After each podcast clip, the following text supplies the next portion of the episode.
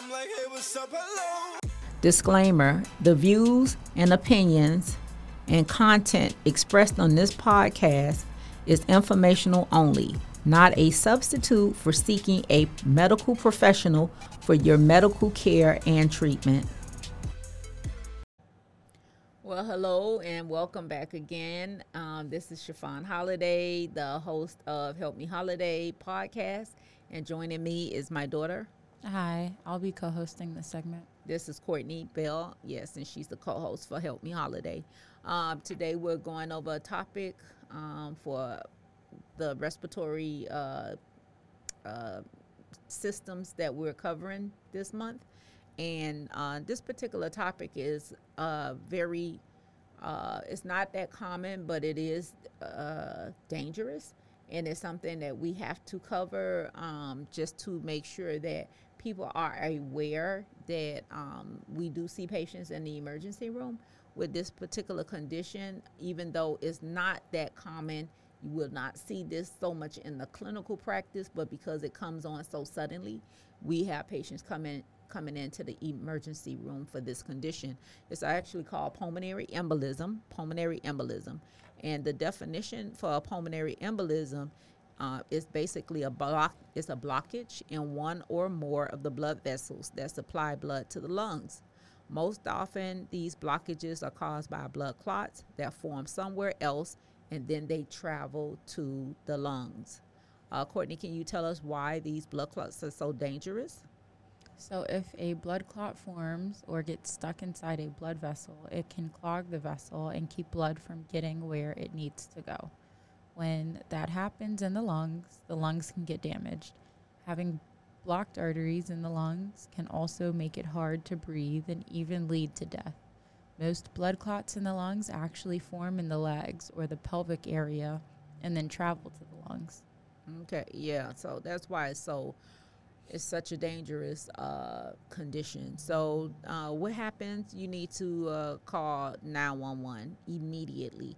And some of the symptoms that patients will describe to us, which lead them to call 911 or what? You will they'll say they haven't what what's happening to them. They will have shortness of breath, mm-hmm. trouble breathing, panting. They yes. feel like a sharp knife-like pain is in their chest. Yes.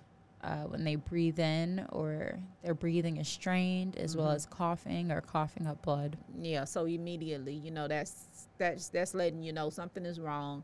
Call 911 come to the emergency room immediately.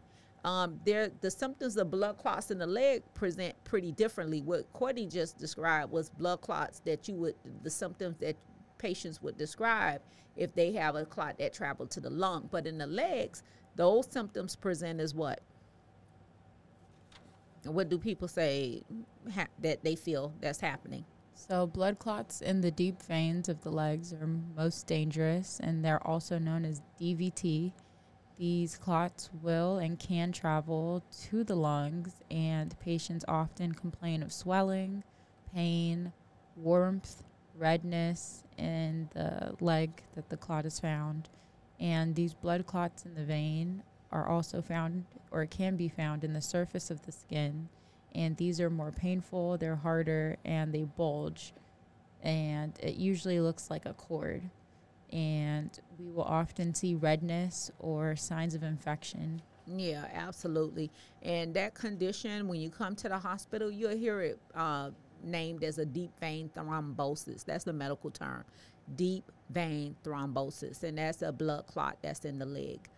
And like Courtney said, these are the most uh, dangerous types of clots uh, in the vessels, in the veins.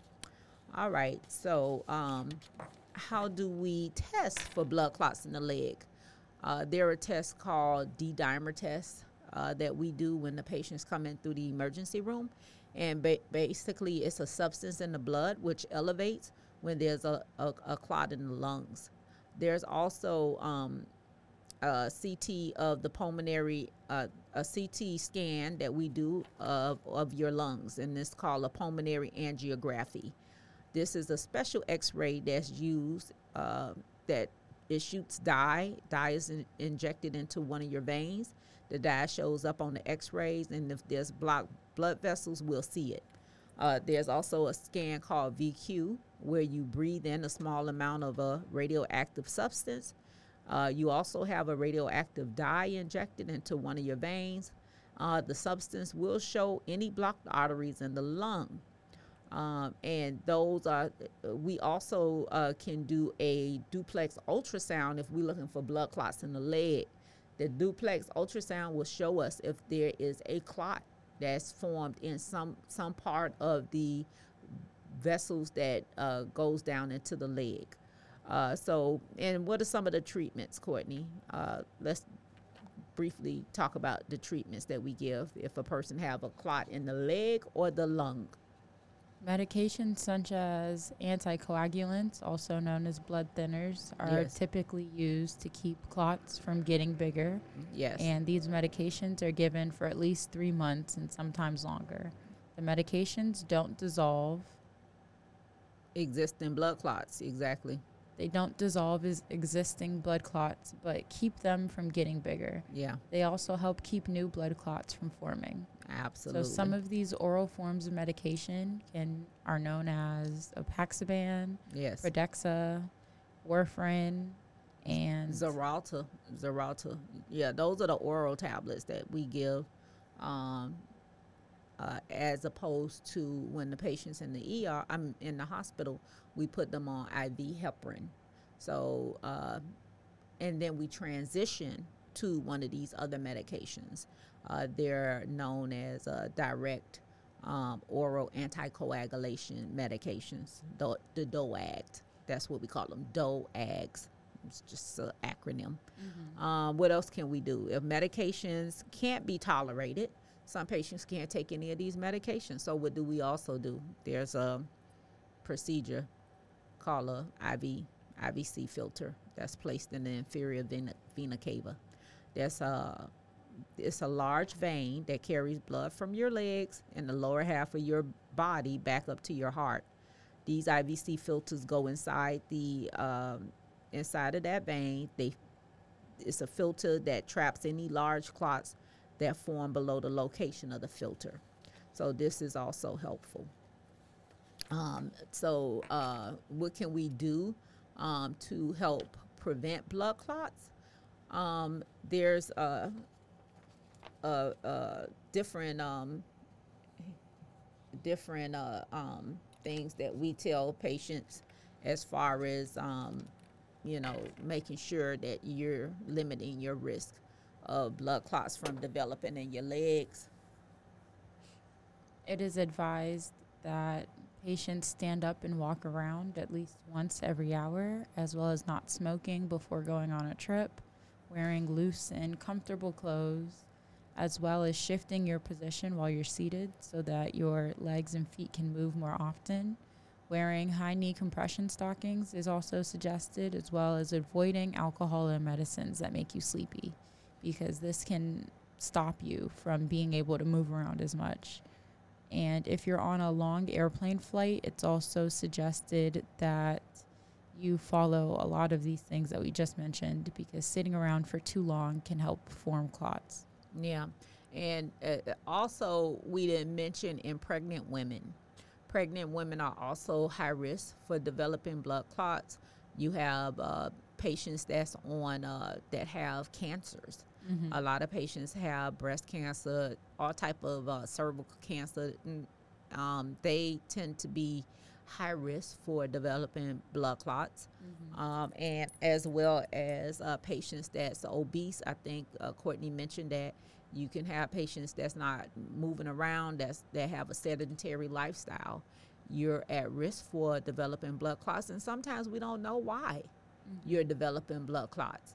So in those cases, we have patients be seen by a hematologist because you do have to have some blood work to, to see what could be causing you to for your your immune system to be uh, making and forming these clots. So um, or making you at risk. So um, it's a very um, dangerous uh, condition that you definitely have to get treated for. And the quicker that you are uh, diagnosed, the the better your outcomes will be. And uh, just quickly uh, and briefly, people who are uh, diagnosed with these blood clots, they always ask, well, how long do I have to uh, stay on these medications? Well, it just depends on uh, how many times you've had blood clots and how many times you've been diagnosed, with uh, your back what your background consists of. Sometimes you can take it for a total of six months and you should be fine. However, some patients have to take it for a year and then they reassess. But you have patients who have to take it for a lifetime.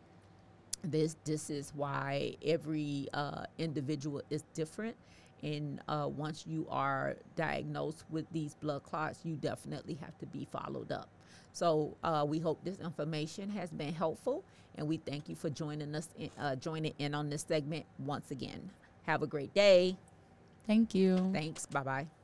If you enjoyed this content, be sure to like, share, and subscribe to Help Me Holiday on our social media platforms or email me with questions at helpmeholiday at gmail.com.